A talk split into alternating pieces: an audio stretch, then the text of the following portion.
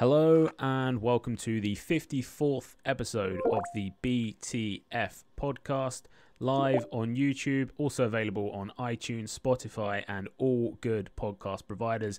As of last week, we were back on all of those services, which is actually really good. Um, I listened to the show back, uh, just the audio only version, um, and I must say, actually, I'd kind of missed that. I do like a podcast. If you're traveling somewhere, it's nice just to put those headphones in. You can really lock into the thing and you're not distracted by how beautiful Jonathan Boothie is uh, oh. on the video. Um, so I'd first of all like to welcome him to the show. Uh, he's back for his second show. You weren't too scared to come back? Nah, not at all, mate. I'm buzzing. I'm buzzing to be here, man. and uh, at the moment, we're joined only uh, also by uh, Greg Hollands, Greg TMR. Uh, how are you, Greg? Yeah, man, all good. Loving tier two life. It's going great, mate. life. That's where it's at, isn't it? Yeah, um, we'll hopefully also be joined shortly um, by Johnny Mills. Um, so there's going to be a 50% um, Arsenal backing here on the show. Um, I'm hoping he joins us fairly soon because uh, we're, we're going to talk about Arsenal probably second uh, on the show today. First up, we have a little preview, I guess, of the the live game happening now, which is uh, Burnley versus Spurs. It's our first uh, show that we've had where there's actually. Oh no, actually, no. Last week's show we had a live game, but it was one that no one cared about.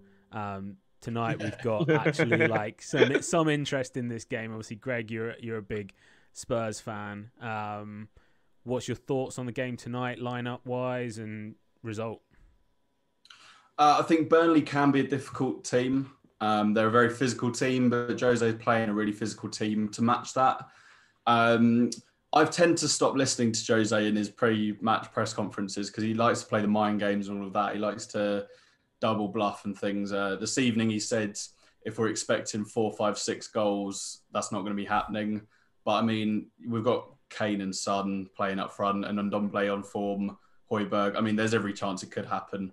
Um, but you know, it will be a very physical team. Um, but you know, I, I, think we've got a point to prove after the West Ham game.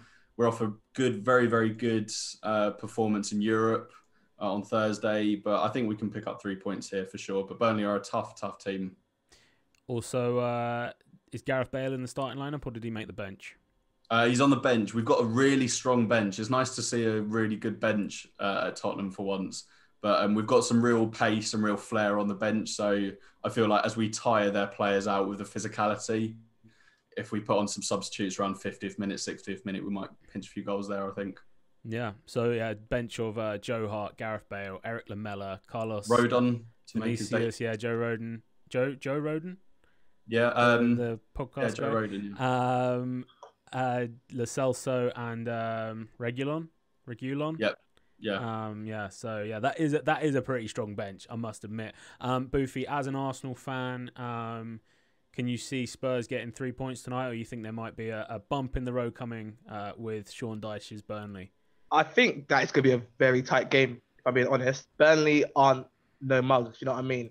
Especially at home as well. When you got Barnes and Wood up front, them two can cause absolute problems for you. Them long balls and direct play, it's an issue. So I feel like Spurs may come undone today, but after their performance in Europe the other day, they, they might nick it. But I'm praying for at least a Burnley point, at least minimum tonight. Yeah. Well, I'll just watch. I, have got the game on here, so if I go quiet, and uh, that's probably what I'm I'm looking at. Uh, they just had a breakaway with um, Lucas Moura, but uh, he fluffed the cross and it's gone straight into the hands of the goalkeeper. um, he'll be off. He'll be off. I think as soon as the game hits about fifty minutes and uh, oh yeah, yeah. Gareth Bale, uh, yeah, gets his yeah. eye in. Um, so yeah, let's go. Let's do a quick then round of predictions while the game is still nil nil. Um, only six minutes into the game on on my watch at the moment. Uh, I'll take a prediction first from Boothie for this game? I'm I'm saying Burnley one, Tottenham one. I'm even gonna say as well, Son and Barnes as the goal scorers tonight. That's what I'm going. He's gone. He's thrown it all out there. All the goal scorers. Yeah. um, and then Greg. Uh, I don't. I think we'll win it. I don't think we'll get a clean sheet. I'm thinking it'll be like a two-one. I think we'll go two up and then we'll concede one late. Okay. Uh, and I'm going to go um, pretty much down the middle there and go for a 1 0 uh, Spurs victory. And I think it will be Gareth Bale off the bench, gets his uh, his his first goal of his return.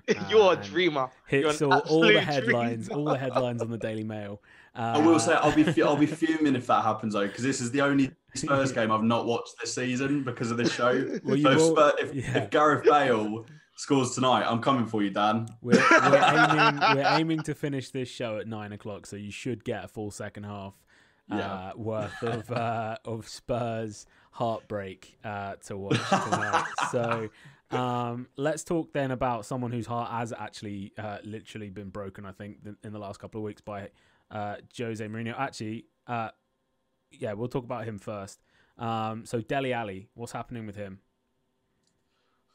You know what? It's a funny one because I think that he's always been a little bit of a sweetheart with Spurs fans. You know, when he was banging in goals and playing brilliantly a couple of seasons ago, but it's really interesting to see the dynamic shift because Spurs fans now are ta- sort of.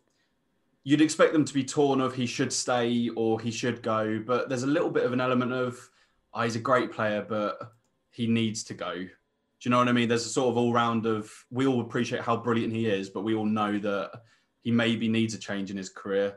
I think that Jose, I mean, you and I were talking about it earlier, Dan. Jose goes into teams, and I think with players like Ndombele, we've seen it this year, and Harry Kane through the documentary, we saw that uh, meeting with them. He basically goes to these big players like sink or swim. Under me, Mm. you need to sink or swim. And I think Ndombele, as we've seen in the last couple of weeks, has done incredibly well.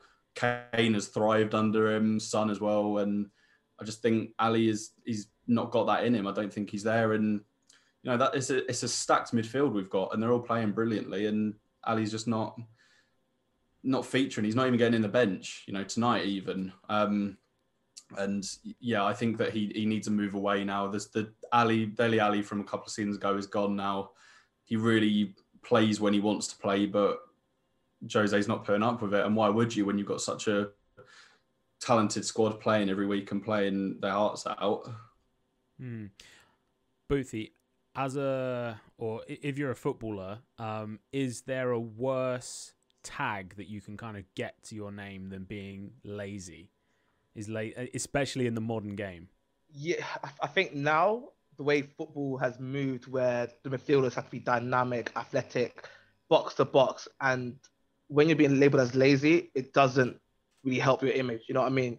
You got players like Jordan Henderson, Ronaldo at Liverpool shining because they are up and down the whole game, and you can't really hold or carry uh, the luxury players anymore, like lazy players like Alli or Ozil, for example, because the game has now evolved past that. So unless he decides to change his game, uh, the way he plays, he's gonna destroy his career. I think. If I'm being honest. I, I think also, sorry, I'll, um, I'll let us introduce John in a second. Just jumping on the back of that, I think as well because Kane is playing such a dynamic role of not just getting the goals, but he's playing deep. He's, he's playing that combined number nine and number ten. Yeah. Alli doesn't really fit in. You don't need him at that point, especially if he's going to have one game brilliant and then take three or four games off. Yeah. Um. Yeah. Let, let's quickly uh, introduce John. John, we're talking about uh, Dele Alli at the moment, and uh, yeah, the I've been watching along. I've been the watching along. situation, yeah, with him and um, you know, we're saying is is lazy one of the worst characteristics that can kind of get put on your name in this high pressing, you know, uh, counter attacking style of play that we have in modern football, and particularly in the Premier League.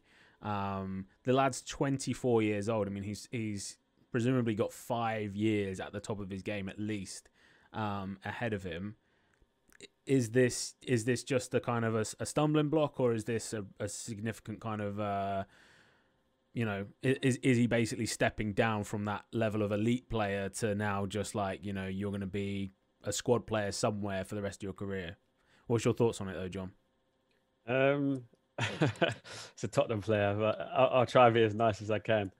Uh, no, you know what? It's it's it seems an age ago when he scored that that goal for England. Um, and Yeah. everyone was uh, it was long range. I can't remember who i England think it was playing. against germany i think it was germany at wembley Yeah, and um, yeah, I think it, I think you're right. It is it is definitely one of the t- most. Uh, it's it's just not a nice tag to have. You look at Mesut Ozil, he's had that tag for a while. Um, you know, of being lazy. I just think you're right. In, this modern modern game, It was against France, by the way. it was against France. Yeah. Okay. Yeah, it's still good, man. It's, it's you know he stepped up and you know, announced his himself on the world stage, and yeah, and he's, he's he's had a couple good seasons. I just think it's I think it comes down to systems now. I think I was having a chat to uh, John Ardino about it, and and he thinks a lot of players, you know, just don't fit the system. They're not bad players. They could go somewhere else. Like, I mean, if he wanted to stay in London, I think he can go to West Ham and do do a great job. You know, fit their system. But I just think different players, different systems, managers come in, and if you don't fit into the system, like what Greg said, you know, and managers are just not gonna, you know, play you just on your history. You know, that those managers have gone. Like, you know, the Arsene Wenger's of this world would just play Ozil just because I know he can, and uh, based on a reputation. Mm, yeah. Whereas now, uh, the modern day managers like, nah, if you if you're not proving it week Yeah. in week out, and you don't fit the system, well, I'm not going to make space for you. And, and Yeah. I think Alli's in that situation. So yeah, maybe the managers don't just believe in players anymore. They need to literally, you know, facts and stats on the Mm, sheets exactly, and in the exactly. in the analytics. Um, yeah, that that's a it's a fair take. Um, coming on from that, then our uh, our other point we were going to cover on Spurs is can Spurs win the league now? Fifty percent Arsenal podcast here today. Um, Greg, are you feeling optimistic at this point? I mean, you've got the top, whatever it is, eight, nine of the Premier League. The only kind of typical top six team in there is Liverpool at the moment. Um, very, very early days. Um, but yeah, a, a Spurs in a position where it's it's it's anyone's title to win at the moment. Right. Look, I have a real issue with how Spurs are spoken about a lot of the time because we've just come off of. No, no, no. Okay, right. Okay, okay. I'm making this point, but it's got a little bit of a bribe to sweeten the Arsenal lads in there as well. So hang tight. All right, hang with me. We drew against West Ham. We shouldn't have conceded those goals, and you know, it- to go three 0 up and then draw three all. You analyse those goals. That last goal, you can't tell me any Premier League goalkeeper is doing anything about that. The play before it, Harry Winks could have done better and closed down and all of that. But you can't tell me that any goalkeeper in the Premier League saving that shot. And you also can't write Tottenham off of winning the Premier League, but still have Man City in that conversation at this point in the league when we're on the same games won and same points tally. It's just, I mean, obviously they've won it before and we haven't. You can talk all about that, but if this season has proven anything, it is anyone's game. So I have a real issue when Spurs are written off. Also, I don't think you can write Arsenal off at this point. If you're writing Tottenham off, like I don't think that it's fair because Arsenal, up until last night, have beaten the teams that you'd expect them to beat and lost to the teams you expect them to lose to. So I think to limit it to just a Liverpool or an Everton or oh, City might get it back, you know, it's such a. I don't think you can write any team off. So I have such an issue with it. I'm hoping the Arsenal boys will go easier on me now that I've thrown that in.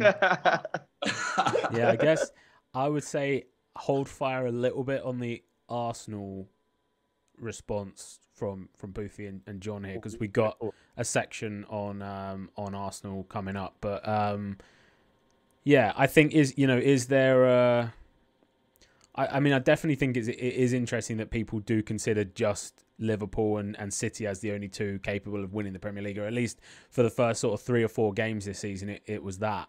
Um, so yeah, do you think um, that as a narrative in itself, and especially with the Van Dijk injury um, coming in, and and you know City seeming to to be unable to put together their best eleven every week as well, do you think it is an open race this year for the Premier League? One hundred percent. I think I'm speaking from a Spurs perspective. We've got a, a run of games. I think about four or five games before we hit Man City away that we should be winning. We should be getting all those points. And if we're capable of it and we can, you know, we're only five points off the top at the moment. So I think I, I don't think it's fair to write them off completely. I mean, it's just my take. on Yeah, it. I, I mean, I, I as a I mean, I might as well be a neutral this year in the Premier League um, with with Fulham's performances. But um, you know, I, I think Spurs are a dark horse in that title race. And I mean, yeah, maybe Greg, that's an insult for me to say they're a dark horse. They should just be a, a horse in the race. But um, I, I do, I, I like do think you know Spurs have got a genuine chance this year um, to push for that title. It's just going to be consistency from whichever team is the most consistent gets to Christmas. You know, the the famous get to Christmas in a good position and then go from there. Um, but yeah, hopefully we're not jinxing it as you know as Burnley take a free kick here, throw it into the box. Oh, we're all for free kicks. It's all right. Sonny's chased it down. You say that is my only thing. We we've done a brilliant transfer. Win- uh, we had a brilliant transfer window. I mean, ten out of ten. I would say it's just the defense that needs work. I mean, I don't know what training's going on. I'm glad that we, I'm glad to see Dier back because he is a man that he does put himself on the line. You know, he, has got a mistake in him. But Sanchez and Alderweireld has been injured in this game. I'm seeing from a flying elbow. Yeah, cut his uh, cut his eye, a bit like Højbjerg the other day. Yeah, but I, I need to be seeing like a, a Skriniar coming in in January, or you know someone, or Rodon playing brilliantly, uh, maybe in breaking into that first team because defensive. We, we recorded our first clean sheet on Thursday. Yeah.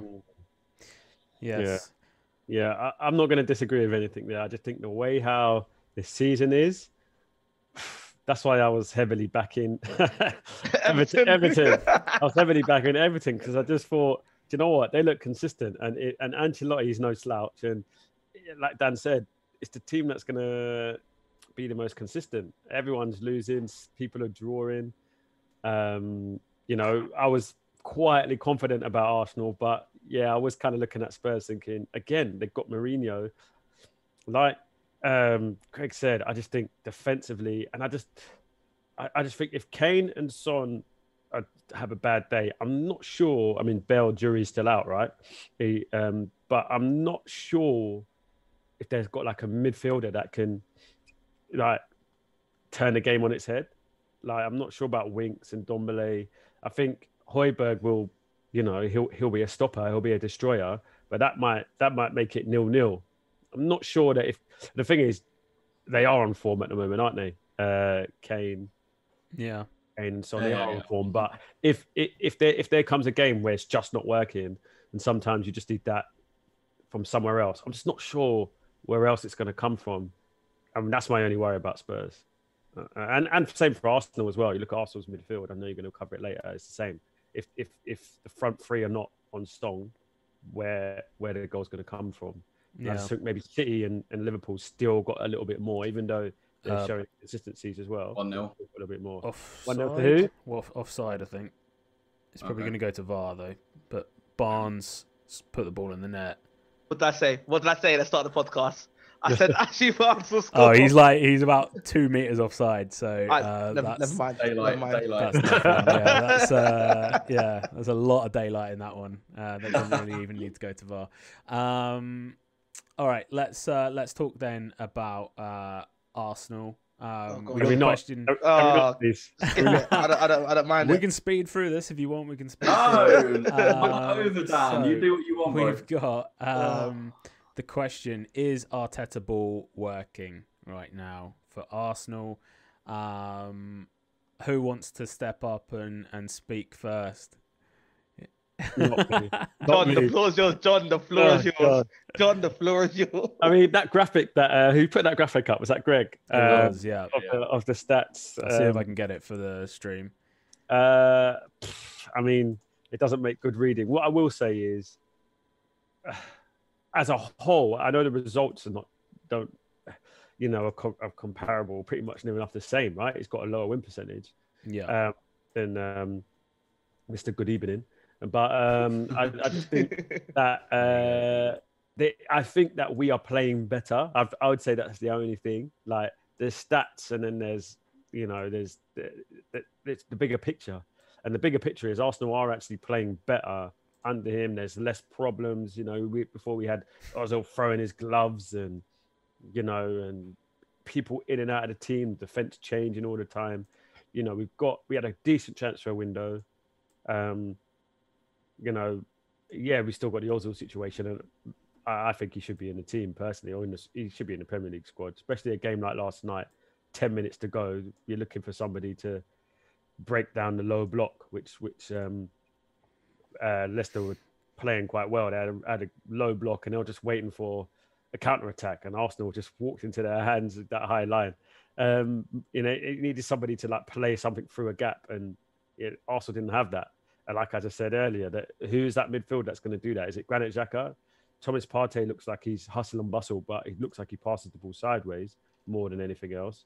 Um, at the moment, it's still early days, but he doesn't. At the moment, he's not showing that he's got that penetrative pass or that ability to quickly speed it up in the final third, yeah. um, to just like get a one-two and then you're in. And I think Ozil does. He's got that quick um, speed of thought where players are yeah. like knocking it round a corner and stuff. A little bit like Tielemans yesterday. Yeah, that was a brilliant pass. Yeah, I mean that. I mean that wasn't the only. That wasn't the first time he'd done that. He'd done that throughout the whole game. Yeah. He, just because Vardy went on, so he was playing it to Maddison or he was playing it to Harvey Barnes. As soon as Vardy got come on, I looked at my phone and I was like, should I just put a bet on Vardy to score and, and then to win 1 0? And I was like, no, no, no, come on. Lacazette's going to get one. and it just, it, it, it happened because his record against Arsenal, he's, he's got a Rooney record against Arsenal. He loves it. And um, yeah, I just think Arsenal is looking stale. And I can't see anyone on Ozil's level of creativity. So it's like, me, I'd rather see us sacrifice sacrifice it. We got Partey in there. You know, you got Xhaka in there. They're the ones that are gonna, you know, you expect them to track back and show the balance. You know, where's Ozil? Get Ozil in there so that you know we can get the creativity. Um, because Aubameyang, since he signed a contract, I don't know about you, uh, but since he signed that contract, he's gone on Adebayor on us. So it's mm. just not, it's not looking good.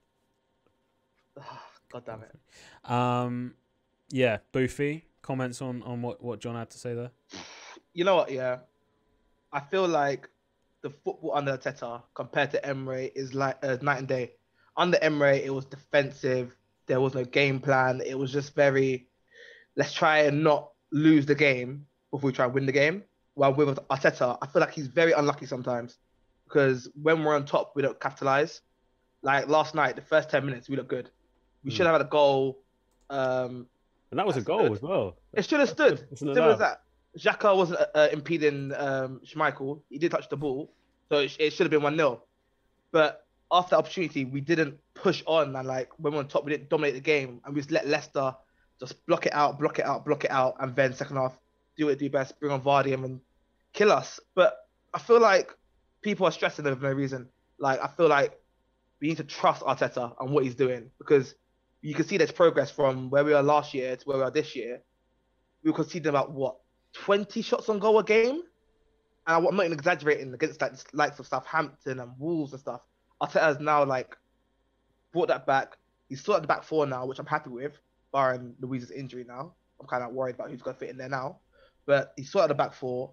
The midfield start to take shape.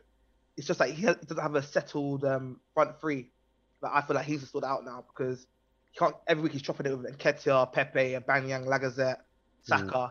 He needs to just get the front three and say, look, you three are my three guys to get me the goals. And if not, after 50 minutes, I'm gonna take you off and bring someone else on. So I feel like people just need to calm down. You know what I mean? It's October. You know what I mean? Is that what six games gone? Mm. There's still what another 32 games to go.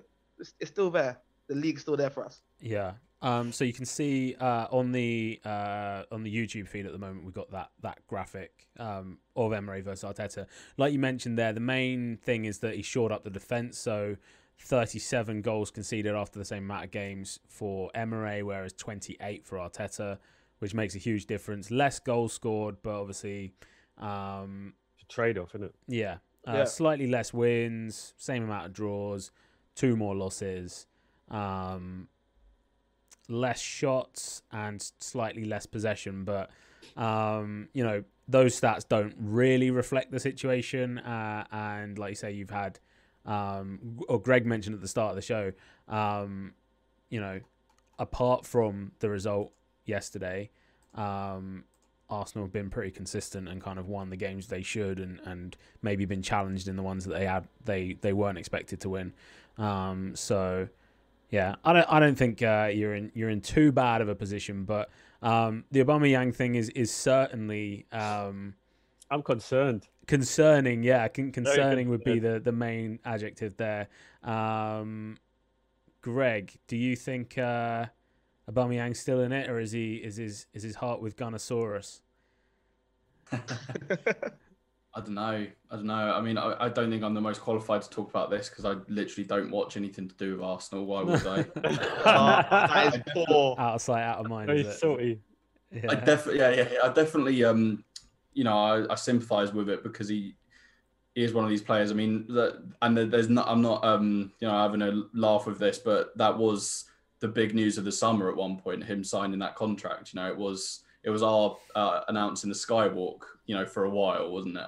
Mm. Uh, Mm. and you know, it's just not performing. It, it, it's, it's difficult. I don't know what you can do about it. Really, I don't know. Yeah, I mean, at one point, I about just before the international break, if we were having a debate on this show about Aubameyang versus Kane, I would be, I'd be really, really blowing that trumpet. Greg is loving this. Greg, Yeah. sorry, John. Greg is loving this. Look at his face. I know, I know. I can't believe I'm saying it, but look, listen, form is temporary. Um, I still think Aubameyang's a better player. I just think at the moment he's just not showing it. He's just not showing it, and it, it, it, it is that contract situation that happens a lot. That does happen a lot. Um, that's why I said Adebayor. Adebayor was the classic. You know, he'd be, you know, he'd be on the last year of his contract. He'd be playing like a superstar, like got Real Madrid sniffing around, sign his contract, and then he just turns into Bambi on ice. Like, like, like and, and, I don't know. I just think he needs that spot. Like uh, Aubameyang, I mean, Arteta needs to pull him aside and have a word and say, "You're the talisman. Like you're the captain. You can't just be on the periphery of games, you know, week in week out. Like you, you know." And I don't know what's happened. He used to kind of, and also as well, yesterday Arteta, uh, I do think Arteta is making a few odd decisions. Like yesterday, he played him on the right. I mean, I'm not. I mean, the first two, three games he's played, even in the, the cup and the Community Shield, he's played on the left. He's cut inside. He's done his Henri Thierry on the thing, and that seemed to be working. Um, I, is it a situation where teams have sussed it out? No, I don't think so. I just think the way our defenders are at the moment, I think we could still ride ride of that. I'm not sure why Arteta is now playing him on the right and playing uh, Saka on the left. I'm just, I just think that's just the wrong wrong move. I think Aubameyang needs to get back out on the left, Mm. cut inside, and just do his business. Yeah, he's lethal, lethal on that left hand side. Um, just thinking back to that, that goal that he scored against against Fulham, the goal he scored against. Did he score a goal in the charity shield or the uh, Liverpool as well. Yeah. Liverpool? Um, that is his trademark goal, and yeah, if you if you're not allowing kind of a player to to play to their best strengths, um, then yeah, that is that is odd. It is very odd. I mean, that that could be Arteta having kind of a lot of belief in Aubameyang, and that you know he's he he thinks he's good enough to kind of play wherever, but and accommodate make you know make space for other players to play in their strong positions. But Mm. I don't know. Like I think if you've got a player of that outstanding talent, you got to be prioritizing him. You don't see um, Spurs playing Harry Kane at centre back um, to fill in for someone else. He'll do a job. He'll do a job there. he would do. He did all right. Yeah. West Ham. He did all right. To be fair, play him everywhere. Um, but yeah, so yeah, we'll we'll see where that goes. Um, let's uh, let's go on to our next uh, topic, which is um, on Man City. Um, they got a draw at the weekend, one one uh, against West Ham. Um, West Ham have, have have been pretty good this year. They've got a point against City. Uh, they obviously took um, they took three points, I think, away to Leicester earlier on in the season. Yeah. Um, obviously got a draw against uh, Spurs last weekend as well. Um, but yeah, back to City. Is is Pep Guardiola no longer the man? You know, is is he his tactics, his style of football? Has football moved on from his style of football now? No, I, I disagree. I, I think he's been unlucky. I think he hasn't had Jesus. Jesus is in and out of the team with injuries. Aguero, like they, you know, and they tried to bring in. I mean, Rory Delap. Have you? And Rory Delap's is playing for them. Like, he's yeah, a yeah. absolute Yeah. beast. Um, but he's not ready. He's undercooked. Um, I just think, uh, like food poisoning. he's, he's, he, he's not ready. So it's kind of like I kind of feel for them a little bit. Like I just think I just think they haven't replaced Kompany like Mhm. uh, like properly, and it's a massive player. I mean, proper proper massive player. Um, I don't think so. I I, I, I think he's been a little bit lu- unlucky with injuries, and I and I think maybe their transfer window uh, wasn't the best in terms of what they needed. Um, I mean, they got Ruben Dias and things like that, and they didn't need a centre back. Maybe they could have gone for more like Upamecano or, or or someone, you know, a bit more proven that give everyone give everyone a lift. Um, but they should have got a striker. They should have thought Aguero's. it- This is it's happened every season now. He's getting he's out for two or three months. You know, they should have kind of factored that in, and they should have really gone out there and tried to get, you know, tried to get a striker, tried to get someone in. Really, that's that's what I think. I think he's been a little bit unlucky. Yeah. Who do they uh who do they go for? I mean there's there's rumors that um Dortmund have a 75 million uh euro release clause on on Erling Haaland um for the summer of 2022. Now could they could they stretch uh, out with Aguero and um Jesus until then? Obviously Haaland's dad was a, a fair kind of um Man City. I wouldn't maybe say a Man City legend, but certainly a, a good player for Man City in his day. Um, could that be a, a transfer kind of on the horizon that would work pretty well? Or do you think Haaland is not really a Pep Guardiola player? Boothie, I'm throwing that to you. To me, I don't. Yeah, I don't think Haaland's uh Pep kind of guy.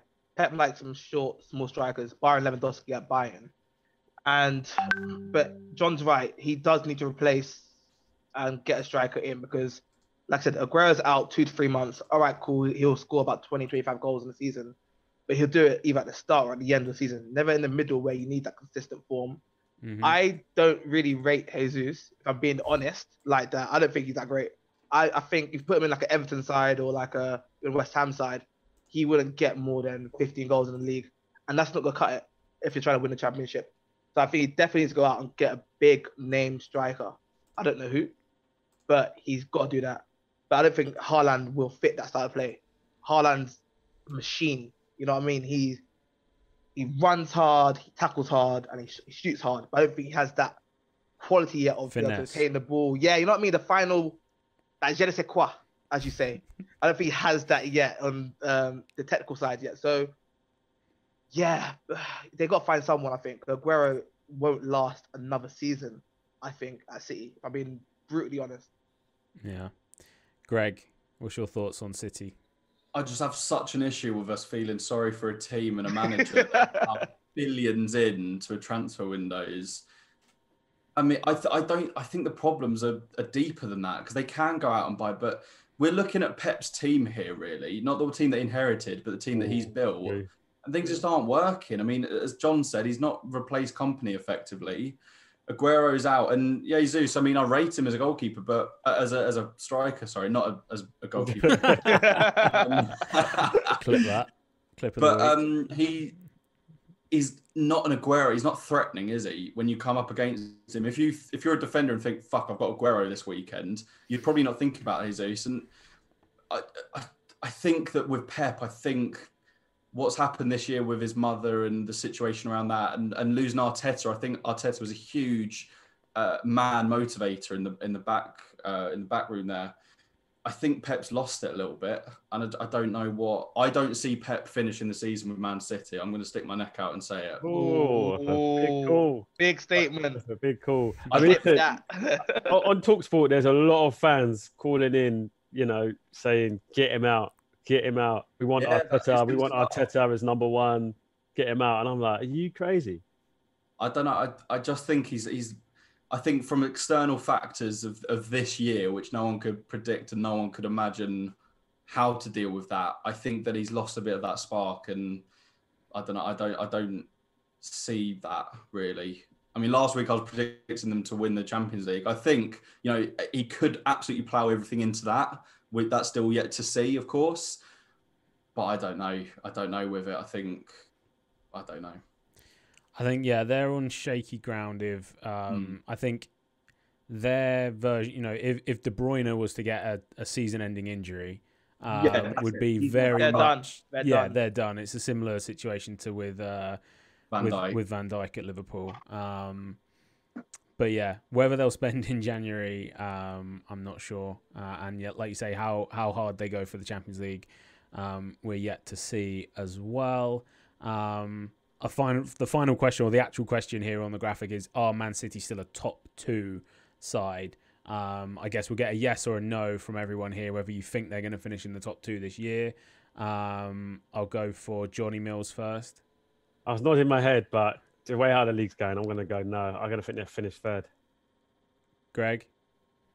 I think they've got as much chance finishing outside of the top two as anyone does finishing in that top two, if that makes sense. I think that it is just so open. Um, Mind blowing. Like, what was that? like, say it again. Mental gymnastics there. Yeah. So I think that they've got as much chance as anyone has, really, but they've also got as much chance of dropping out okay. of that as anyone has getting into it. 50 50. Yeah, yeah. yeah. Basically on the fence. Basically, they're finishing two and a half in the league. yeah. um, all right, uh, Boofy. I'm gonna agree with Mills and say third for City. I don't know who's the top two. I have no idea. But I don't mm. think we see it this year. Okay. And I, I actually I don't think they're going to finish. I'd I'd love to say they would just to balance it out, but um, yeah, my instinct is that they're not going to finish um, top two this year. Um, but they may still get silverware elsewhere. But we'll we'll park that there. The Cup. yeah, yeah. um. So next up, let's talk quickly about the uh, the Man United Chelsea game, um, which was one of the bigger kind of or, or more anticipated fixtures of the weekend. Um, played out to a nil nil draw. Now, last week on the show, um, there was pretty much a, a kind of uh, across the board consensus laying into uh, Chelsea's defensive capabilities. Um, I thought this was a game where both teams defended very well. Um, it was kind of an exhibition of defense, um, and namely, kind of Thiago Silva was pretty impressive, and that man in goal, uh, Edouard Mendy, um, had a particularly good game. Um, Greg, what were your thoughts on this game? Do you think that uh, you know Man United should be picking up three points at home against Chelsea? um, with Chelsea kind of in the situation that they are at the moment. Questions around Lampard, etc.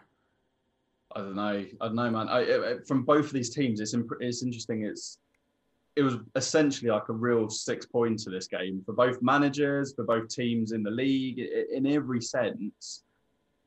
And it's just it's just such a boring game. I think Chelsea, like, I, they're ruining football. They actually are. They're, they ruined 200 plus million and celebrating a clean sheet against Manchester United. It's actually killing the fucking sport. was that that was at box office? Was it? I think it. No, I think it was a, it was the Sky game. I think. Yeah. Because Liverpool was box office that night. I think. If it was. I don't know. I, I don't rate Frank, Ma- Frank Lampard particularly. I don't rate. He looked Ollie. like one of the wet bandits, didn't he, that night with his little um, little beanie hat on. little beanie um, that that game was so sod's law in football. That game, yeah, it wasn't box just, office. Just typifies football, the Premier League, because there is probably, I'm sure there's people out there that you know got a few quid off that nil nil. But I reckon if you'd have gone up and down every review sports show, whether it's like Arsenal Fan TV or Football Focus or whatever, right? I don't think anyone was saying nil nil, right? Yeah. And it was just one of those typical games. It's like, you know, West Brom, you know, shipping goals and then they turn up to City and win 3 0. Just this is football. It's just the Premier League. Like mm-hmm. that, you could just see that happening, you know, and no one would ever predict it. Um, because we, you know, we did the rounds. You know, we asked around, and none of us predicted it. We were all like two-two, three-two, um, thinking there's definitely going to be goals because neither of these these teams can defend, and they just played out a drab nil-nil. Like it just we didn't see that one coming. Glimpses of um, hope for Man United. Cavani came on. His his first touch, his very first touch, was uh, sort of near post flick on that almost uh, went straight in. I think personally that he's going to drop quite nicely into that team. Hopefully, like to see him start the next uh, Premier League game. Uh, Boothie, thoughts on Cavani um, and whether he can be a success at Man United? I I don't rate Cavani. Um, I, uh, if I'm being honest, he reminds me of basically like another five Falcao signing where he signed for United. Mm. He's past his best. Um, it's a panic buy. You know what I mean? If they want, if they wanted Cavani, they'd have got him at the start of the summer or start the window. But they got him in what in the last couple of days. So I don't think he'll be success. If I'm being honest. He's not clinical. He's not quick. He's he's average in the air. I just don't think he will get many goals. He's got about 15 goals or comps, I think. But I think if you get either Rashford or Martial firing, or even Greenwood, he won't start in that uh, start 11. There's no way. I don't think so. Yeah, Greg. I, yeah, I completely agree with Boothie on all of that. Really, I think that um, he can be a good player. He's a good player still, but I think it, it reeks of desperation from United. For, I mean, he, he, they could have got him at the very beginning if they wanted him, but he was a panic buy. It was to keep the fans happy. The Glazers, you know, they look at all the social media and stuff around that. They couldn't get Sancho, and they knew that if they didn't get anyone, they'd, they'd be people calling for their head. So they had to get him as a little bit of a crowd pleaser. I think he will be useful for them, but yeah, I, I, it reeks of desperation that signing for sure. Yeah, I think. I mean, you know, Cavani was at the top of his game ten years ago. Really, Yeah, when he yeah. was Yeah. Uh, that trio at Napoli of uh, Napoli, yeah. Lavezzi, Hamsik, and and and him. Um, Fire. obviously, he- he's, Absolute fire. Fire. That that was Yeah. dirty. That team. It was. Dirty team. and he's had a brilliant. You know, he had a, a good, a very good uh, time. Like time, yeah, but he had a, he had a very good time in uh, in Paris with PSG, and um, I I still think I you know I'd like to think that he's still got a bit of class uh, in there. I think Tom He'll mentioned get last- goals. He'll Yeah. get some goals. Yeah, Sure. um, but yeah, whether it, he's not, we're not expecting him to be a, a thirty goal um, man for that team. I think fifteen in all comps. I think that would be a pretty uh, happy return for for uh, Man United. I would I would expect, um, especially with the likes of Greenwood. Um, You know what I predict? You know what I see in my crystal ball? There's another one. Let's go. what I see is he is going to be because we know how Ollie can go on these streaks of bad games, and then just at the point where you think this will be the one to get him sacked, he pulls it out of the bag. Cavani is going to be fucking dynamite for those moments. I feel Like he's going to be Ollie's Diego going to be on the Forlan break. style Anfield hat trick for right. Yeah, he'll he'll bring him on in the 50th minute, and he'll get a goal, and Ollie will go, "What were you worried about?" But yeah, yeah, it will save his bollocks. I guarantee it. I'm yeah. certain. If he loses this game now, he's definitely dead. Yeah. Cavani comes on, scores a bicycle kick, lands on his feet, and says, "What were you worried about?" Um, Right. But yeah, okay. Well, uh, Chelsea then, Thiago Silva. Um, we also, I, I, I must mention that last week we we moaned about the fact that, or s- I, I can't remember. I, I'm not going to point fingers here, but someone said Levi. someone said that you know they conceded a lot of goals, um, and that Thiago Silva was past it clearly because they conceded three goals to was it Brighton who who scored three Southampton. Southampton. Southampton. Um, and one of the listeners of the show kindly pointed out to me that actually Thiago Silva didn't even play in that game. Um, um, so, uh, which I think I. I would imagine he was recovering because he'd played 160 minutes or so for Brazil in South America, like a couple days prior. So, um, yeah. That's the analysis you get on it. but I mean, he comes back in and uh, and helps kind of secure a clean sheet against uh, United. Is Thiago Silva, at least for a season, is he still one of the better defenders in the world? You know, is he a top fifteen player in like defender in the world? Boofy. Mm, I don't think he's even the best centre back at Chelsea. Who If would I'm you being go with? Zouma, Oh, bro, they're, they're all arse. If I'm being honest with you. Christensen. God, Jesus. I, I think out, out of the Chelsea lot, it's Zouma. yeah, quicker. I think he's better in the air. But obviously, Thiago has the experience over him at international level and at club level. You know, he's won countless things. I can't put too much shade on his name. But when it mm. comes to the Premier League, I don't think he's got time to even adjust to the pace, the power of the game because he's what 36, 37 now. yeah. There's no way. There's no way he's gonna last another 32 games playing week in week out like against United. It might be that one good game he has, and then the next couple games he shit. If I'm being honest with you, So I don't think, like I said, the top defender at Chelsea. I don't think he's that. Let alone top 15 in the world. Yeah, no, I agree. I also think, you know, I don't know if any of you lot saw the, the debate between Hasselbaink and uh, Patrice No. Evra. Um, Oh, so right, he- okay. It got feisty. Yeah. It got It feisty. got very feisty. But Evra made some good points, and he basically said Man United played scared, and and and Chelsea played scared. So I don't think he got that real test. I think if if he's going to play against say a Wolves or like a, a West Ham or, or someone like that who's really going to go for it, who's really a Leicester is really going to be tossing them balls in behind, and and you know they've got you know players from midfield or or pacey strikers. I think he's going to get found out. Um, he's going to get found out really, really quickly. I think in that game, I just think it just suited him. Like United didn't Yeah. really go for it um, until Cavani came on. Chelsea didn't really, you know, come out of their block and out of their shape. They didn't really go for it either, and it just kind of it was a bit of a standoff. But I think if they play like, you know, especially teams what are considered the uh, mid-table to lower lower table teams, I think he's going to be making mistakes left, right, and centre. In my opinion. Uh, nil nil in the uh, Spurs game at half time there. Um, yeah, I think the only other point to quickly make with uh, this, the actual game itself was, and I don't really want to spend too much time on it because we could do it the same thing every week, but the um, Harry Maguire kind of uh, chokehold that he had on Azpilicueta um, that was not even given. You didn't give anything for it. Um, I'm not even sure if VAR reviewed it. I'm guessing VAR must have reviewed it. I don't think it did. Um, I don't think they but no. uh, that was probably you know stand Would out. have given him a break.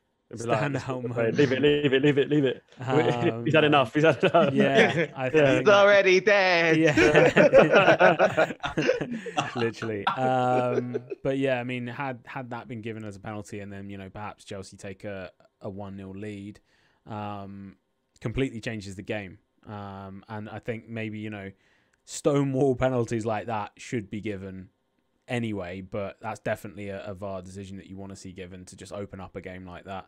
Um, and yeah, shocking that it, it wasn't even uh, wasn't even considered for a penalty. So um, we'll leave that there. Uh, quickly um, talk about Donny van der Beek or Van der Beek. What's happening with him? Why is he not playing? Um, you know, if you're a player like that, young talent, played in what Champions League uh, semi-finals, Semi- um, Europa League final. Europa League final. Um, clearly, kind of one of the stronger talents of your generation. You go to Manchester, um, the the red side of Manchester, and you're sitting on the bench. Um, that can't be good for your career, surely. They don't need him. Yeah, That's the problem. They don't need him. They've Yep. already got a number 10 in, um, his name just jumped out of my head. Fen- Bruno. Yeah, and then they're not going to not play Pogba if he's fit. So he, that's why, it, unless they play him out of position, but he that's his position, like arriving at the end of the ed, um, edge of the box. He's a box to box midfielder, right? Van der Beek. Like so, and that's what you know. You know, Fernandes is doing. You know, he's he's arriving at the ed, edge of, edge of the box. You know, picking up pieces. You know, try, trying to let shots off. That's I, I mean, it might be a thing where they try and play him in the cups, use him as a rotation player, but that's he's better than that. Um, but it's just they didn't need him. It's just poor again, poor transfer business by United. Poor. yeah. Um, Greg, agree? Yeah, definitely. I was just thinking, do you, do you reckon he got like the wrong team? He saw, he saw Liverpool doing well, well and thought, oh, the team with the red kit, them. And then saw Manchester, and he was like, oh, Man City, Pep, brilliant, I'm going there. He's just sitting on the bench like, where the fuck am I? I feel so bad for him. He's such a talented player, and he's just sitting watching Ole on the side going, hold my hand up, doing all Is- of that. yeah. I mean, is he is he a victim of the standard of the Premier League? Like Boothie, realistically, which kind of what sort of level in the Premier League would Van der Beek actually start for a team? Would he start at Leicester? Would he start at West Ham? He'll start Arsenal. Yeah, Mate, get him in next week for us. Are you crazy? yeah. This- that- look, this guy was linked with Real Madrid. I don't know if it was last summer or the summer before. Like, if you're getting linked heavily as well, Real Madrid, you're not a shit player. You know what I mean? I feel like Ollie got excited with the checkbook, checkbook, and just let you know, I'll just take him, him, and maybe. Well, I think it was an Ed- Edwin van der Sar sort of special delivery in the end. Yeah, This- gave him thi- a ring, didn't they? This is the issue though. Like I, I hate when former players who are like up in the boardroom of other teams recommending other players because you feel like, oh, you know, he's a club legend, so I should take a recommendation. When really, like, you know what your team needs. Mm. Like, Man United didn't need another number 10. They needed a centre half. They needed a striker. You know what I mean? They did not need a Van der Beek. And he is just. I feel sorry for the kid, man. Like, you, you look at pictures of him on the bench, he looks depressed. Yeah. He looks depressed on the bench, bro. Mm. You know what I mean? And the kid's got talent. He should be playing week in and week out. You're Like turning him into a League Cup player. You- Oh, you- come on, man. Yeah, Joe Willock is a League Cup player. Yeah, you know yeah, what I mean? yeah. Gareth Bale is a League Cup player. You know what I? Whoa. Van der Beek should be playing Champions League football every week and in the league week in week out. End the conversation. I'm I happy to leave with it there. I agree. For, for the sake of time, I'll just leave it. I agree. yeah, let it slide. Let it slide. Um, our final point on the show today, uh, slightly more serious point or slightly off topic, um, but it's clubs um, and their responses to uh, COVID nineteen. Um, in particular, how they've treated staff during this time. So we had the um, Arsenal's kind of redundancies of of several players. I think Özil's agent came out today and said, um, you know, would you expect any more class from a team that made um, 50 backroom staff redundant after winning the FA Cup and um, sacked off their um, club mascot after 27 years? Um, it's been on the top post on um, our soccer today on Reddit. Um, which is I think at, at the moment stands kind of unverified, but it's a it's a post from a member of staff from a, a casual member of staff that works for Liverpool, um, saying that they just want to kind of bring to light the fact that there are quite a few members of staff that work for Liverpool in some capacity that are relying on charities at the moment um, to provide them with food or relying on this in-house charity that they've kind of formed um, with other workers uh, where people have been put down onto kind of zero hour contracts as such and then they're getting no hours. But it means that the club doesn't have to pay them um, and they don't go onto a furlough scheme. But you know it there seems to be this narrative going through. Spurs are another club there um, that have kind of had issues with with um, how they treated staff the question here is you know multi-million pound Premier League teams, should any of these conversations be happening? Should they be looking after their staffs, or is it right for them? And I, and I really hope the answer is no here from you guys. But is it right for them to kind of act as though they're these, you know, uh, businesses kind of running on the on the the red line as such, and that you know a, a twenty eight thousand pound salary for someone over a year um, is worth cutting when you're spending say 45 million on Thomas Partey or whatever they're paying Thiago a week at Liverpool. Um, you know, should should Premier League clubs be acting you know differently, bearing in mind the money that they make? Um, and sh- I don't want to throw anyone under the bus here, but I'll come to Johnny Mills first here on this one. Yeah, no, I think it's out of order. I really do. Um, uh, look, I'm only from the outside looking in, right? We all are. Right? None of us work at football clubs. We don't know the the budgets and the bottom lines, but clearly it's it's it's odd. You know, they're paying these players wages. None of the players are coming out and saying, "Oh, I ain't paying them my wages." Especially Premier League clubs, they're saying, "I ain't getting my wages." Um, I think also as well. I think it's also unfair. I have heard from some corners that players should be doing more. I think that's unfair as well. But it's not players' responsibility. The club, you know, have budgeted to to have for all their staff. Um, so the clubs need to do more. I get it. You know, revenue of of stadium um, of, gates of, of the gate is lost. I'm not sure how much, say, an Arsenal is losing a week or every other week um, by not having a home game, but I'm sure it's probably upwards of 50, 60 million, you know, maybe Mhm. a week um, they're missing out on. So I don't want to feel sorry for them for that because I'm, I'm sure they've got lots and lots of money. But like you say, like you're talking about what 10, 15, 20 staff on what 10, 10 to 30 grand Yeah. a year and they and they're putting them they're they're getting rid of them and and then yeah making these 45 million transfers in in the case of Arsenal and Partey I just it just does not make any sense like I don't understand that how that's going to have a massive effect on the bottom line. Surely, us going, all right, we cannot afford to buy Partey because of COVID makes more sense than we're going to Mm. sack these people who probably don't even their wages don't amount to what Partey's getting in a month. Yeah. Right. Yeah, it just doesn't make any sense.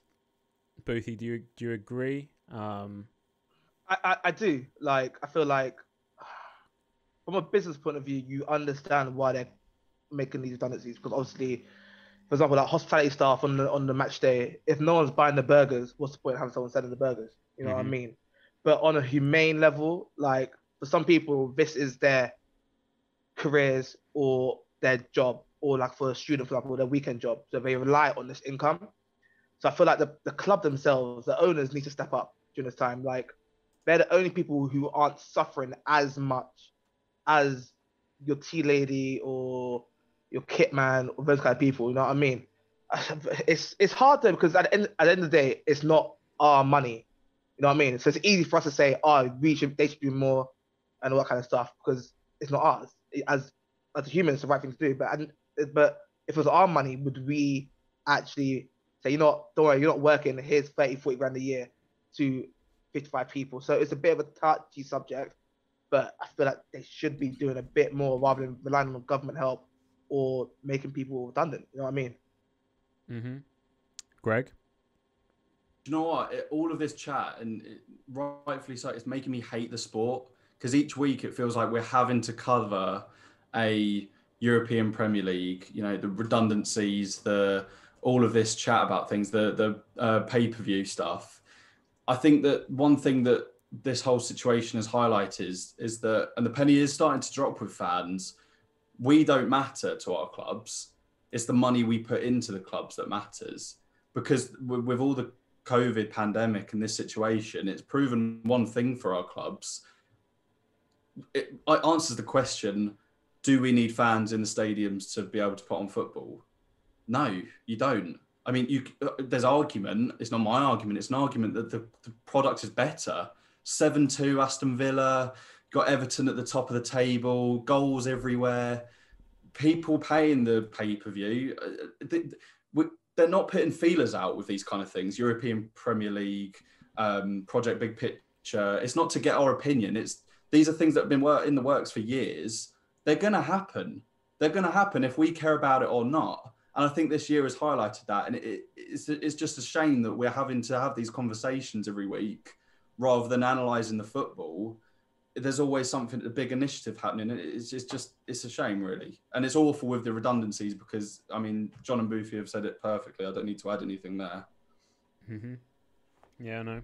Um, yeah, I, I, I completely, uh, I completely agree. You know, it's um, it is a strange time for football. Um, I must say, I mean, like, uh, I miss the actual like go like going to football. Like, I think, um, there is certainly like if you are lucky enough to get to go to football for you know for that lucky few, um, fans are certainly essential.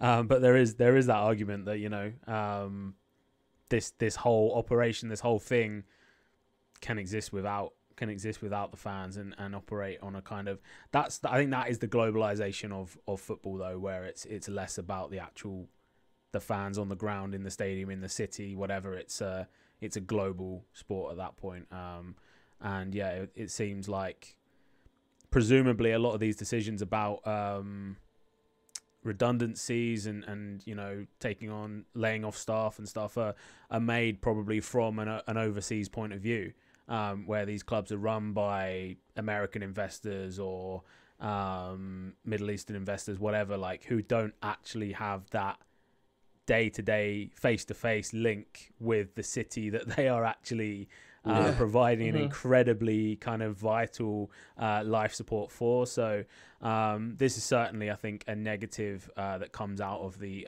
one of a whole handful of negatives that come out of the globalization of football, um, and it's maybe yeah loss of empathy for um, local people that actually are the the beating heart of a lot of these clubs, and and certainly these clubs wouldn't be the uh, huge institutions they are without you know those people having put in um, blood, sweat, thunder, tears. Uh, to quote um, that Man United fan, I can't think who he is. I would have gone with Pep Guardiola. That guy, Andy something. Andy Gray. Uh, no, Andy. No. You- Oh, I you know what you're talking about. Because like, Andy is that Tate. Moisey? You're joking. Yeah, Yeah, yeah, yeah, man. yeah. there we. Andy Tate, yeah, Andy Tate. To quote him, um, you know, with all that stuff, these clubs maybe uh, don't get to where they are now and don't get to kind of uh, sit at the, the big table of, of world football. Uh, John, you like got a final point to Yeah, add no. on What I would say is um, what it's kind of made me feel, and I, I'm only saying this now. Literally, just popped in my head now, and kind of got this feeling now that for years I've just been an Arsenal fan. You know, I've been to probably 20 games. Um, you know, I'm not lucky enough to get a season ticket holder, but I've never really, you know, supported. You know, found out what obviously I've coached, you know, in in local areas and stuff, but never really gone. Okay, what's my local team? Maybe I should put some money into my local team. You know, Mhm. and you know, and, and and support them or and go to their games. Obviously, I've moved out to Bracknell for the last, you know, four or five years. Um, so yeah, maybe that's something I'm gonna uh, look into. You know, for, you know, Yeah. put, some- put some money into to my to the local team because, you know, Arsenal are, you know, they don't need my money. You know, No, they right don't. They They don't need don't, my That's the thing, isn't it? Yeah, Bracknell Town do. So yeah, that that's something that you know maybe you know as fans we can all we can all probably do and try and look look to support the, the clubs in our local area a bit more. Yeah, hundred percent. Um, well, that does uh, bring to a close uh, episode fifty-four of the BTF podcast live here on YouTube, uh, and of course also on Spotify and all other good podcast providers, including iTunes. I've never owned Apple products, so uh, I never feel the need to uh, to really plug that one. I had an iPod Wow. once that I found on the floor of a gig after, um, and I was always too scared to plug it in and put my music on it in case uh, it would be like attached to someone else's account and it would flag me to uh, to the police for for having that. That's where I stand on, that uh, on Apple products. Um, but yeah, uh, Boothie, thanks for joining us for your second show. You enjoyed it more or less than last week? Ah, it was definitely better because Levi was not here. So you know, I definitely enjoyed tonight's pod. But yeah, boys, absolute pleasure as usual. Yeah. That's a gauntlet thrown for you, Levi, to be here next week um, to stand your ground. Uh, Johnny Mills, you joined us late, but you enjoy this one? Yeah, man, good, good. Always good to see the boys. Yep, as ever. And Greg, um, thank you very much for joining us with your Dele Alli um, picture of the week behind you. Um, any any big plans for the rest of the week, and how quickly you're going to get that Spurs game on after this? Um, it's been a pretty dull game apparently, but I'll probably turn it on as soon as Bale comes on. Um, plans for the week? Don't really know. Catch up on a little bit of UFC. I've been watching a lot more of that recently because, um, as I say, I sort of hate football at the moment.